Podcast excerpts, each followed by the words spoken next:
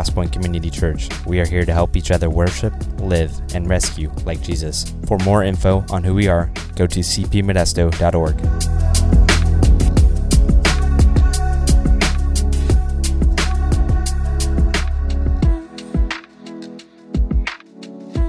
So I, I can't remember how old I was. I was pretty young, and our family uh, flew out from Michigan to California for a vacation. My grandparents actually uh, lived in uh, Southern California, and so we came to visit my grandparents. And then I don't remember exactly where we were, but we were in a hotel somewhere in Southern California, and my dad and I got onto an elevator and we were heading up to our room.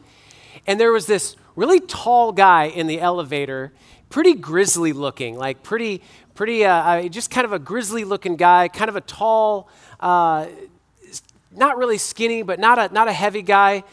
And uh, he was breathing really heavy. He was kind of breathing like,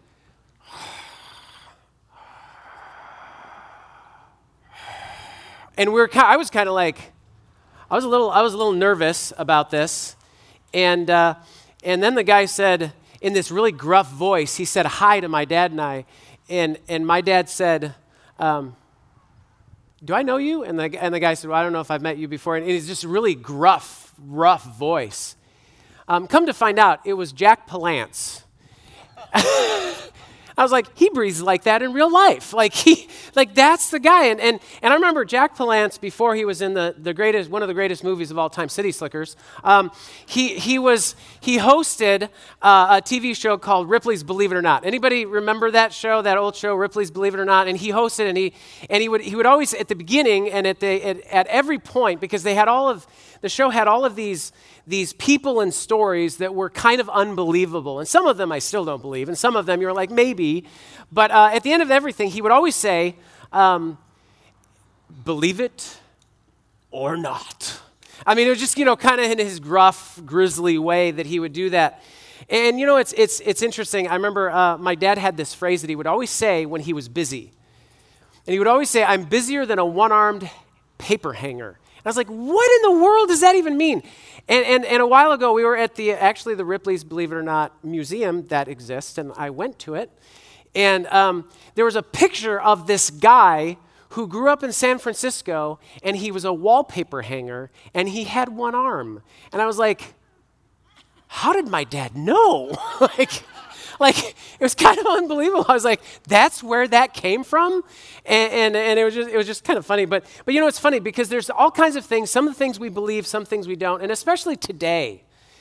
There, we are living in the, the advent of, of what we call, you know, fake news and fact checkers. And uh, this is generated from all sides to all people. Anyone you want to try and, and maybe discredit, or anyone you don't like, you, you do the fact checking. Anyone who you don't want to listen to, you call that fake news. And it's interesting because we, we distrust what we don't like and we're skeptical of it, and we're pretty open to whatever agrees with us. And really, that creates an environment for all kinds of, uh, kinds of tainted information to go out and be, be, be given to all kinds of people. And it's interesting because when Jesus began his, his public ministry, and especially that we see this in Mark, when Jesus began his public ministry, he, he began with this kind of news flash, this headline. This, this, this thing, he began with this The kingdom of God is at hand. Repent and believe in the gospel. And so it's interesting that, that Jesus basically says, Believe this good news. Repent and believe this news that I'm giving you. And, and it's interesting because, because a lot of people at that time believed it was fake news. A lot of people went and, and said, Well, I'm going to I'm to check all your facts, Jesus. I'm going to make sure that, that what you're saying is accurate. And it's interesting because, because when you look at the different people who Jesus proclaimed that to and said, The kingdom of God is at hand, repent and believe in the gospel, that the disciples generally mostly did believe. I mean, they, they had their ups and downs, but at, at certain times they probably believed with greater consequence, and other times they believed with less consequence. The religious leaders definitely called Jesus' message fake news. They definitely said, no, no, no, this is all wrong. This doesn't line up with the facts as we see them in the Old Testament. This can't possibly be the Messiah. And so the religious leaders definitely outright denied it. The crowds were really no different than crowds are today. They, they kind of went from day to day, sometimes believing, sometimes not believing, moving one way or the other. Some at, one day saying Jesus is the, is the hope of the world, and the next day saying crucify him. And, and so the crowds were just back and forth, just like crowds are today. And so, really, the reality is for us, if we believe this good news, if we really believe what Jesus said, that, that Jesus says the kingdom of God is at hand, repent and believe the gospel, if we really believe the gospel, then there's a reality that it should impact the way we live our lives. And, and, thinking about our, our, our, kind of levels of belief. There's different levels of belief, and, and it, it affects us in different ways. Like we believe certain things that don't actually impact our lives, don't we? We believe things are true, but they don't necessarily change the way we live. And then there's things that we believe that, that, that we really go all out for. And, and it actually, it actually characterizes our lives and, and changes how we live and how we, how we function. And, and so the question for us is this Is the gospel something that we believe in so much that it actually dictates how we live, how we interact with one another, how we think about things? So if you have your Bibles this morning, we're in Mark chapter 1, starting in verse 14. And, and in this, we see what I would call the essential message of the Bible. The, the, the, message of the Bible that, that began in the garden when, when Adam and Eve sinned against God. That is the coming of the kingdom of God, that the kingdom of God is at hand, that it is growing, and that, and that there is nothing that can stop the kingdom of God from becoming the only kingdom. And, and, so, and so in verse 14, we, we catch up with, with the ministry of Jesus. And, and remember that, that here, uh, the, the, the, we looked at kind of the prologue last week of, of, of, of Jesus, uh, of John uh, calling people to repentance and baptizing, and then Jesus going and being baptized by John, and then Jesus being driven by the Holy Spirit into the wilderness. And now we catch up after, after the wilderness temptation of Jesus.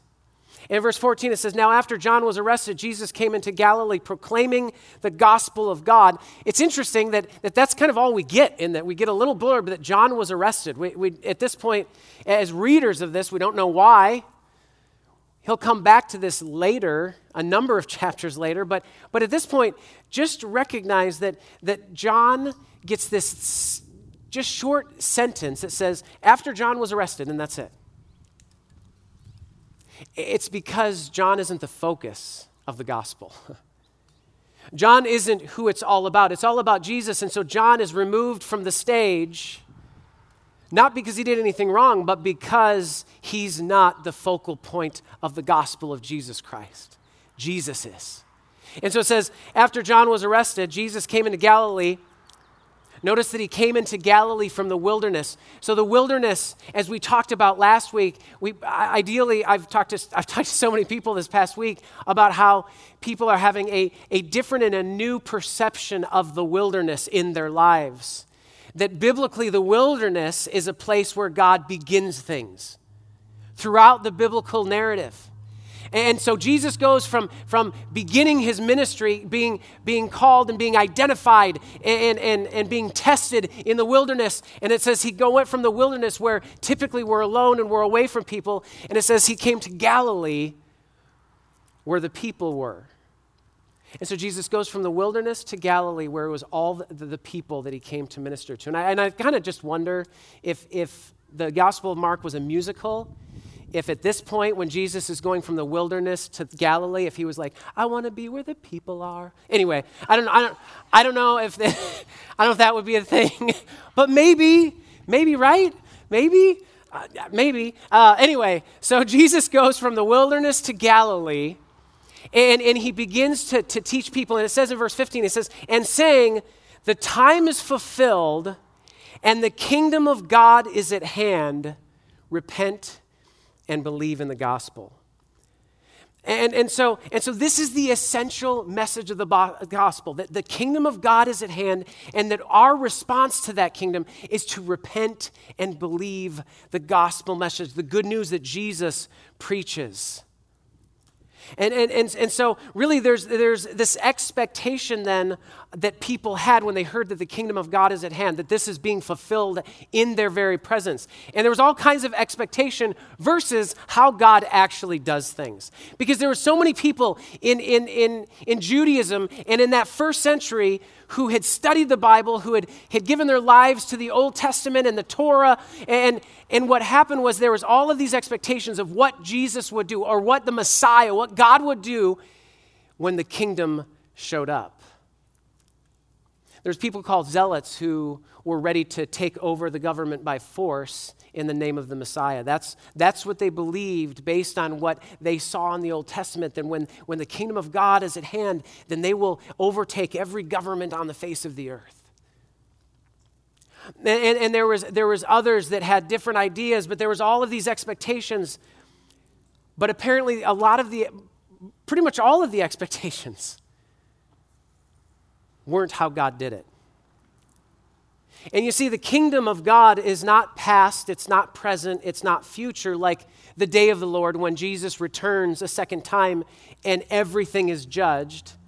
The kingdom of God is actually something that is both eternal and eschatological. God's kingship is both now and not yet. It's both fulfilled and awaited, it's both present and anticipated because God has always been king, and there's never been a moment in human history that God has not been on the throne, reigning as king over all the earth. He does, however, allow certain flexibility because, as we've talked about before, God deeply loves humanity. And his patience is a product of his love, and he patiently waits for those to respond to his invitation of grace. But here at the beginning of Jesus' ministry, a new era of fulfillment in this kingdom has begun, and it calls for a response from the people, which is this age of salvation that we've been talking about that we live in. And so that response is repentance and belief, life changing belief, activity changing belief, thought process changing belief. And so, Jesus, as Mark has presented to us, is in himself both the subject and the object of this good news of the gospel.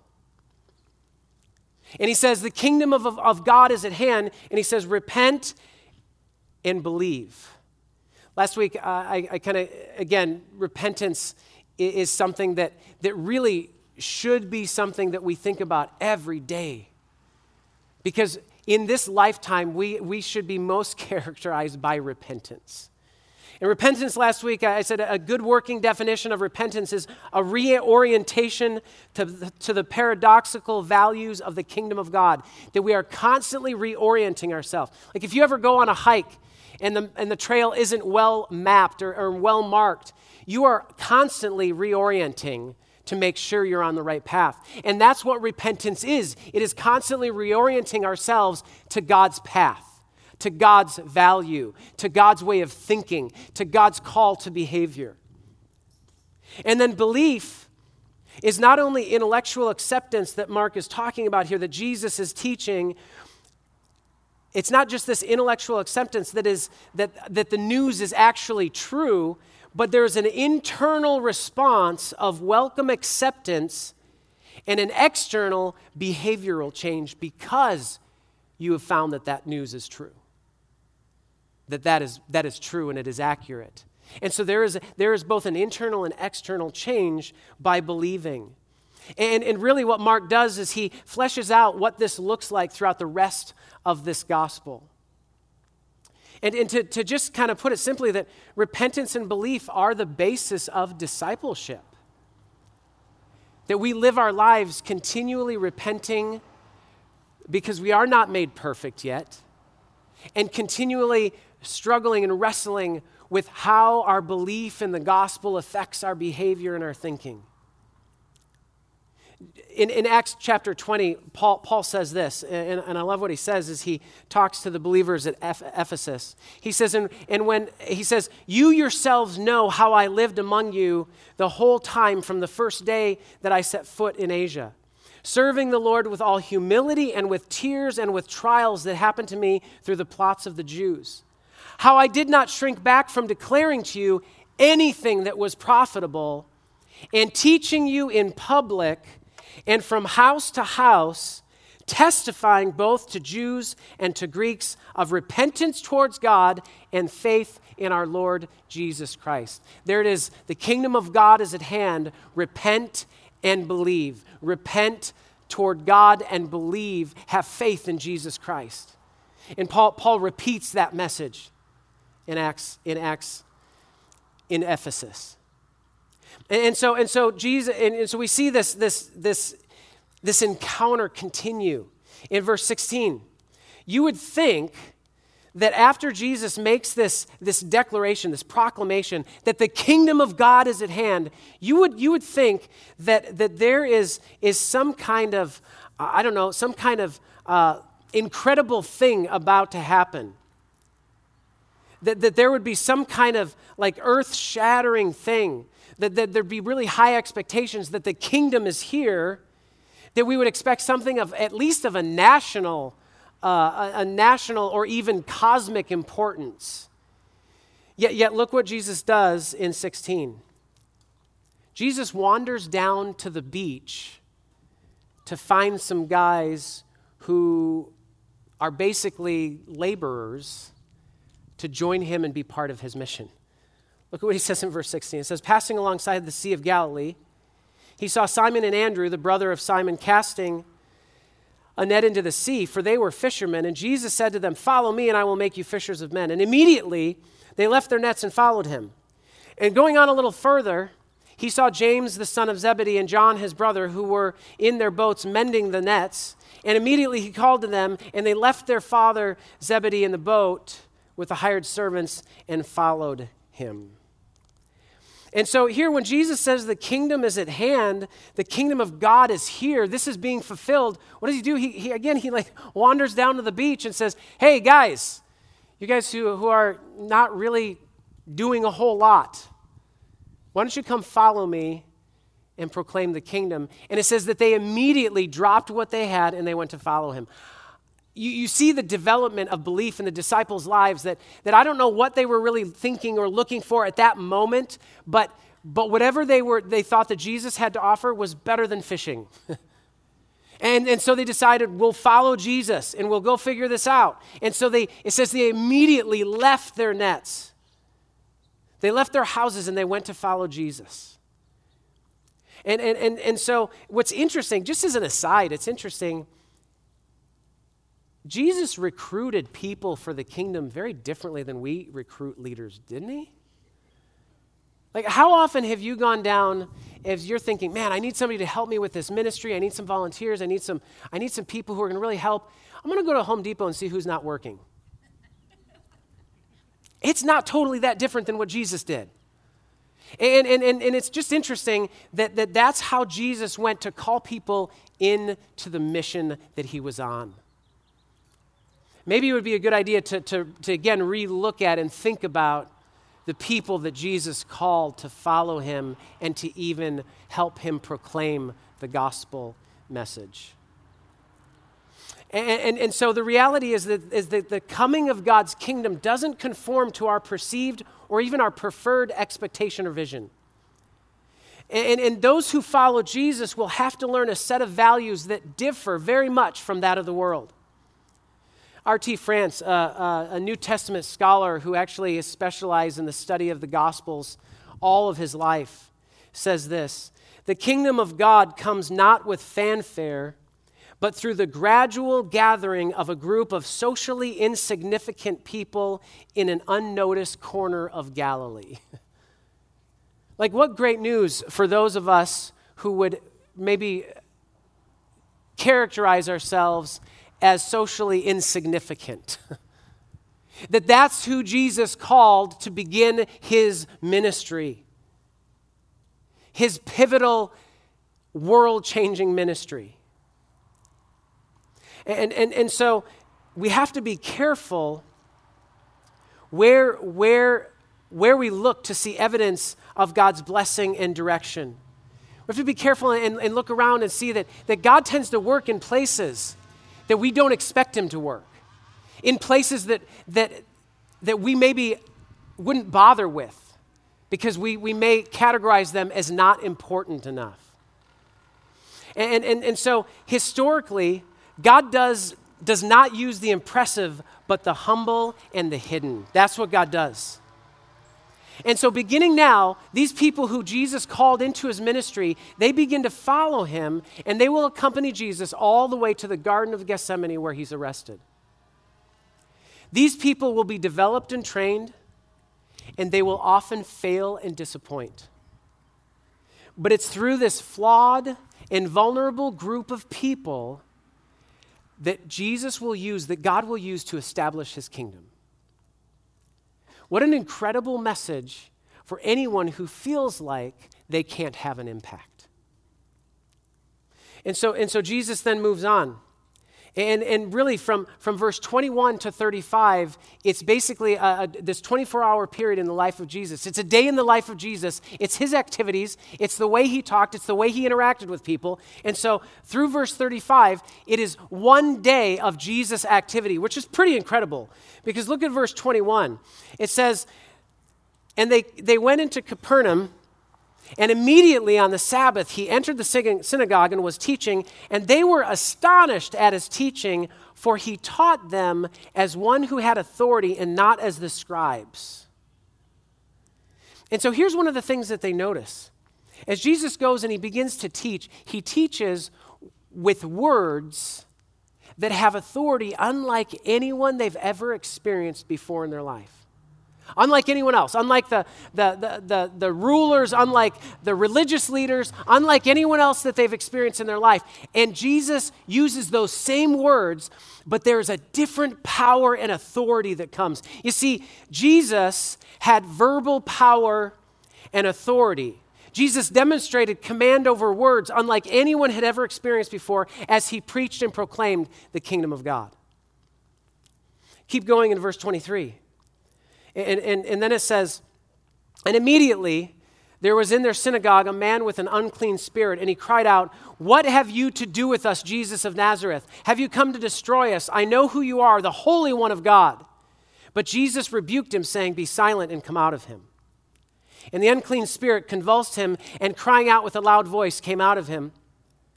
And they were all amazed, so that they questioned among themselves, saying, What is this, a new teaching with authority? He commands even the unclean spirits, and they obeyed him. At once, his fame spread everywhere throughout all the surrounding region of Galilee. And so, as Jesus is, is demonstrating his verbal authority that no one had ever run into before that, then he, he, he demonstrates his spiritual power and authority, his command over the spiritual, the supernatural realm. This, this man who entered into their, their midst, he recognized Jesus right away, knew exactly who Jesus was, and believed who Jesus was. And Jesus quieted the spirit and said, Leave him, and that demon obeyed. Another kind of interesting side note it's interesting how boldly demons identify Jesus and how quickly they obey him. And, and I think about being compared to other people, and you know, we, we tend to look at ourselves and we tend to think of ourselves in the context of comparison and say, well, you know, I'm, i follow Jesus better than so and so, and I, I, I obey Jesus. Um, I think in general, us compared to demons, we obey Jesus less. You think about it. Because there's never been a demon who Jesus spoke to in the New Testament who said, you know what, that's too difficult. Or can you give me more proof? Isn't it interesting that the demonic realm more quickly and with greater urgency obeys the word of Jesus. I'm not sure I want my obedience compared to a demon because I think I will come out looking like someone who doesn't obey well.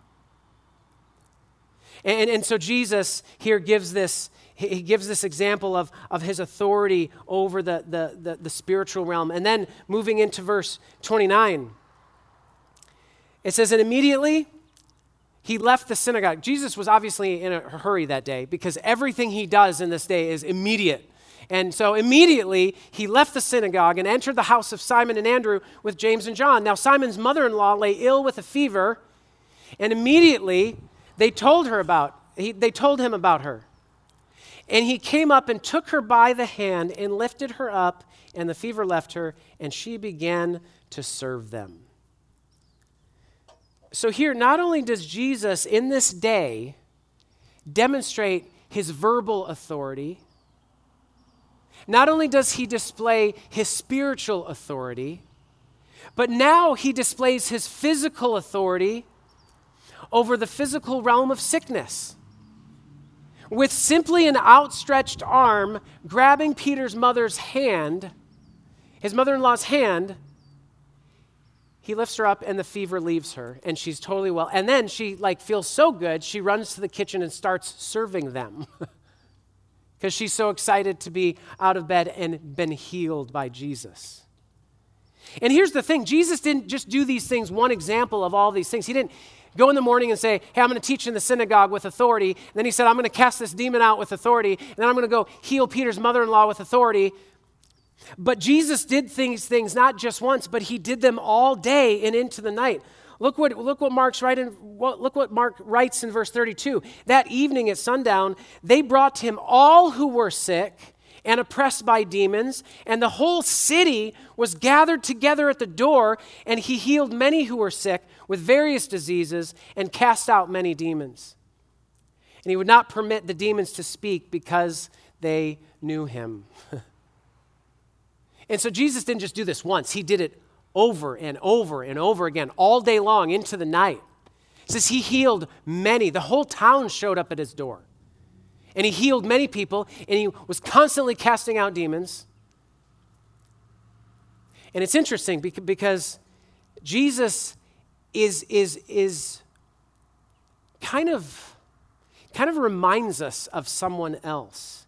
Because you see, at the end of the day, the disciples, the religious leaders, the crowds were left with these almost pieces to a puzzle that was beginning to sh- take shape.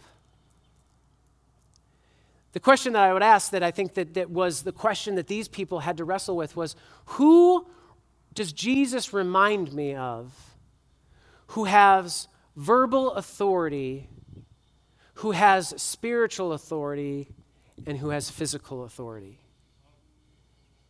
If you, if, you, if you begin to look at that, you think there's really one other individual in Scripture that that looks like, and it looks like God Himself. That God, with a word, verbal authority, created all that we see. That God, by His spiritual authority over all of the supernatural realm, put down a rebellion before He made humanity. That God raises Jesus from the dead to show his authority over the physical realm, which is the greatest thing that can happen in the physical realm is a resurrection, is defeating death. And so it's interesting that Mark gives us this trail, but he doesn't outright say it yet. But he gives us these, these breadcrumbs to say, who does Jesus remind you of? Who speaks with authority like Jesus does? Who has this supernatural authority like Jesus does? Who has physical authority like Jesus does? And, and, we keep coming up to God Himself, or maybe a prophet from the Old Testament that God was working His power through. And so, immediately at the begin of G- beginning of Jesus' ministry, we see that, that He is being identified as something other than the random group of people who came to preach and proclaim and did different things around them. And so the question for us is what does it mean that the kingdom of God is at hand for us today? Because Jesus says the kingdom of God is at hand years and years ago. What does that mean for us today? Because we look at the world around us, and, and I would say the world really doesn't seem like it's improved much, considering the kingdom of at hand was the kingdom was at hand when Jesus had his earthly ministry. And here's the thing we are living in the era of the kingdom. This kingdom is proclaimed and found in Jesus Christ, and this kingdom is being filled with people characterized by repentance and belief. So, you see, here's how you can recognize that you are part of this kingdom, that you are identified in this kingdom, is if you are characterized by repentance and belief. Anyone who cannot say, I'm sorry, or repent, that would be a big question mark as to whether or not they actually know Jesus. And, and so, see, these people who, are, who fill God's kingdom are often socially insignificant people who have surrendered to an extraordinary God.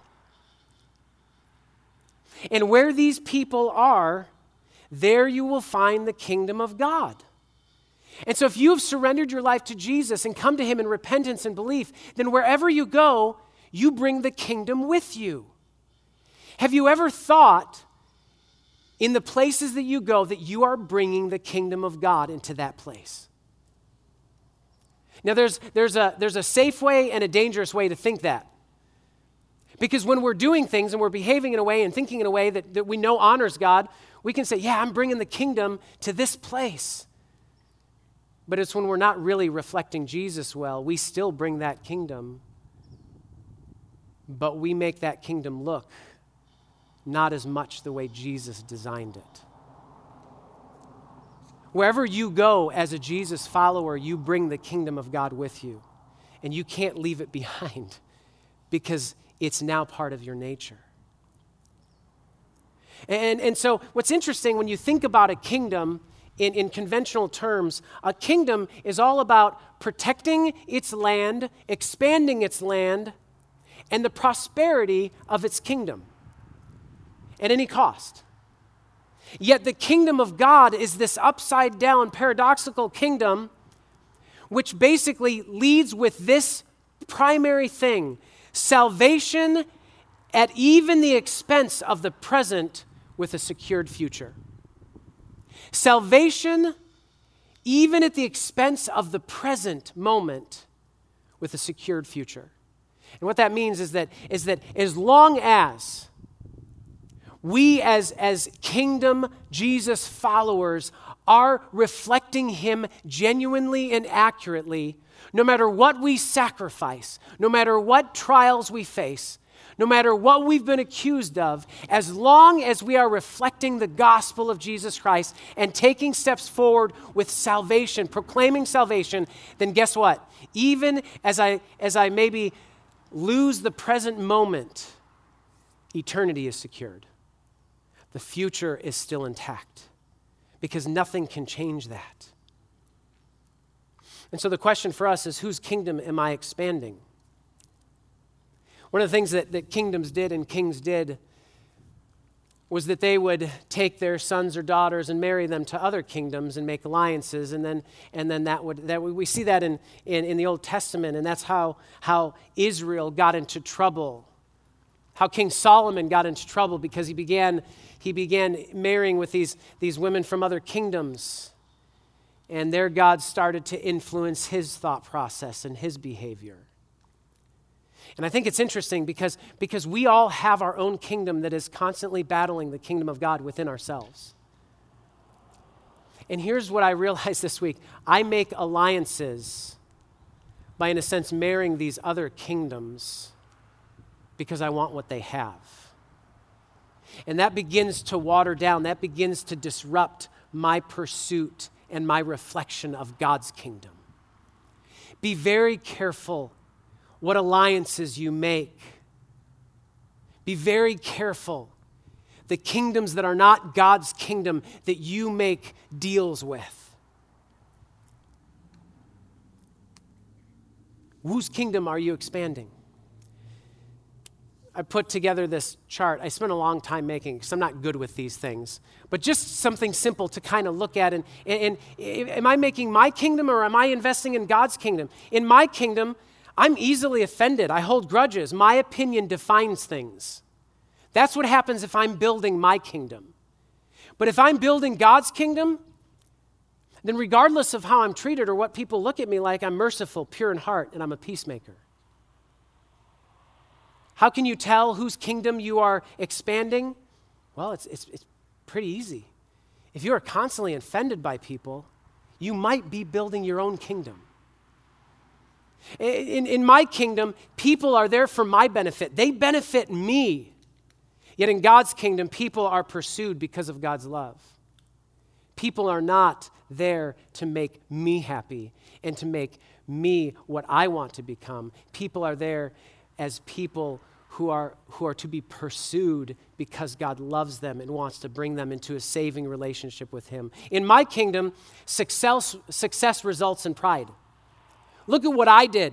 Look at what I've accomplished. Yet in God's kingdom, my success comes from grace, and I recognize that.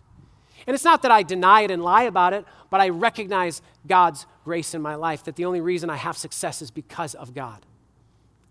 In my kingdom, I minimize failure because I don't want people to know about failure. But in God's kingdom, failure is an opportunity for growth. Failure is something that we have to recognize, and, and, and we allow other people to see those failures in our lives because they are opportunities for God to grow us, to make us more like Jesus.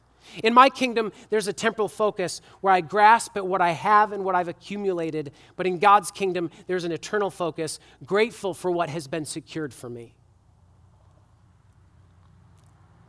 And the last thing, as an example, is, is that power in my kingdom is what I can do and what I can accomplish. Yet in God's kingdom, power is from the subject, the one who I pray to. Power is only given from God Himself. It is not my power, but it's God's power through me. You see, I cannot expand both kingdoms. I will live for one or the other. There is no mixing of kingdoms when it comes to God's kingdom. So the question is what kingdom are you expanding with the way you, you use your words, with the way you use your influence, with the way you, you act or behave? Whose kingdom are you expanding? As I was working and studying and praying this week, there's two things. One, this morning, if you're, if you're here in person or you're, you're listening somewhere at home or on the go or with family or friends, the kingdom of God is at hand, and Jesus calls us to repent and believe. And I know that there's those who haven't done that yet, that, that maybe you haven't been willing to repent and receive Jesus and believe that He is truly your Savior. You've not surrendered your life to Jesus. And so, so, this calling of the kingdom, Jesus calls us to repent and believe. And repentance to Jesus is simply this saying, Jesus, I know that I am broken and sinful, and I have lived for my own kingdom, and I want to, to, to receive your forgiveness, and I want to live for your kingdom. And so, will you forgive me and be my Lord and Savior? That's really what it takes to repent and believe and then grow. And so, if you're here this morning or if you're watching from somewhere this morning and you know that you need to reach out to Jesus and you want someone to walk you through that, then just text CP Connect to 94090 if you want to talk to someone about that, and, and, and we will love, be so happy to, to respond to you today. But you can do this by yourself, wherever you are. The other thing that God laid on my heart this week is this Jesus says the kingdom of it ha- is at hand, repent and, and, and believe. We are in a time right now that is so full of struggle and strife and argument. It's not a peaceful situation. And it seems like today, no matter who you are, you have a solution for all of these things. No matter who's talking, someone has a solution. And, and the odd thing is that really none of the solutions really all work together. We've been really liberal with our opinions as of late. And some of our opinions might be accurate, they might be right. I don't know. But here's what, what, what the Holy Spirit spoke to me this week. I want you to know, first of all, as, as kind of a, a confession, I hate mornings. I do not like early mornings. Mornings is fine as long as they arrive around 9, like 8:30 pushing it. But I hate early mornings. But the Holy Spirit really convicted me this week. And we as the church have done a lot of talking, a lot of thinking, a lot of throwing around Bible verses. But here's where the Holy Spirit led me this week is that we as the people of God have got to participate together in corporate prayer and repentance. And so, for, for those of you who've been saying, you know, what, what can I do? I want to do something. We tend to go to action so quickly because we think we know the answers. And so, starting this Tuesday through I don't know when, I want to invite our church family here Tuesday morning at 6:30 to 7:30 here in the park, the parking lot, however many people show up. And our, our mission on Tuesday mornings is to simply participate together in a prayer of personal and corporate repentance. Because that's what God calls us to do. I think God calls for less opinion and more repentance. And, and in that time, we can be praying for, for the, the, the end of the fires, the end of the pandemic. We can be praying for our government. We can be praying for all those things. But, but what God calls us to and what marks, characterizes the person who is in the kingdom of God is repentance and belief. And so I'd invite anyone who wants to join me at 6:30 Tuesday morning to come prepared to pray and repent on a personal and corporate level as long as it takes. Because you see, this is not necessarily about changing the world around us, it is about changing us and bringing us to a place where we more accurately hear the Holy Spirit in our lives. Where we then can lay our opinions aside and recognize that we are all the people who God has rescued and that God has redeemed in spite of ourselves. And maybe there are actions we need to take. We all absolutely need to vote because it's critical and there are very significant things at stake. But if all we do is vote and we don't seek God in repentance, then we're no different than the world. And, and, and so I would invite you to that. I'd invite you to gather here, participate in personal and corporate repentance.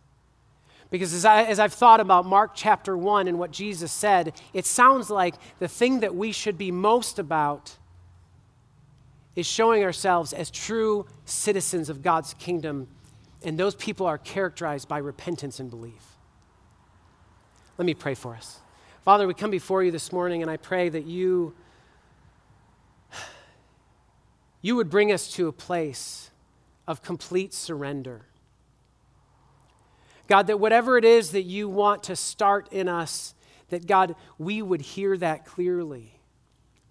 God, that we would place ourselves in positions where we can better and, and more accurately hear your word in our lives.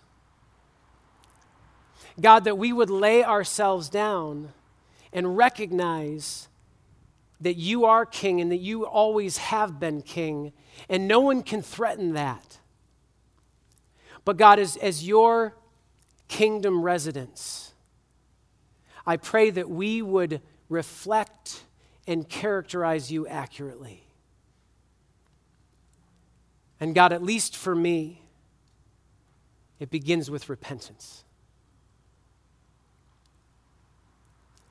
And so, Father, this morning I pray that you will place your hands upon us, that your spirit would be heavy within us. And God, that we would be a people who are united, if nothing else, by the fact that we have all been rescued by the same great King. God, we ask these things in Jesus' name. Amen. Amen.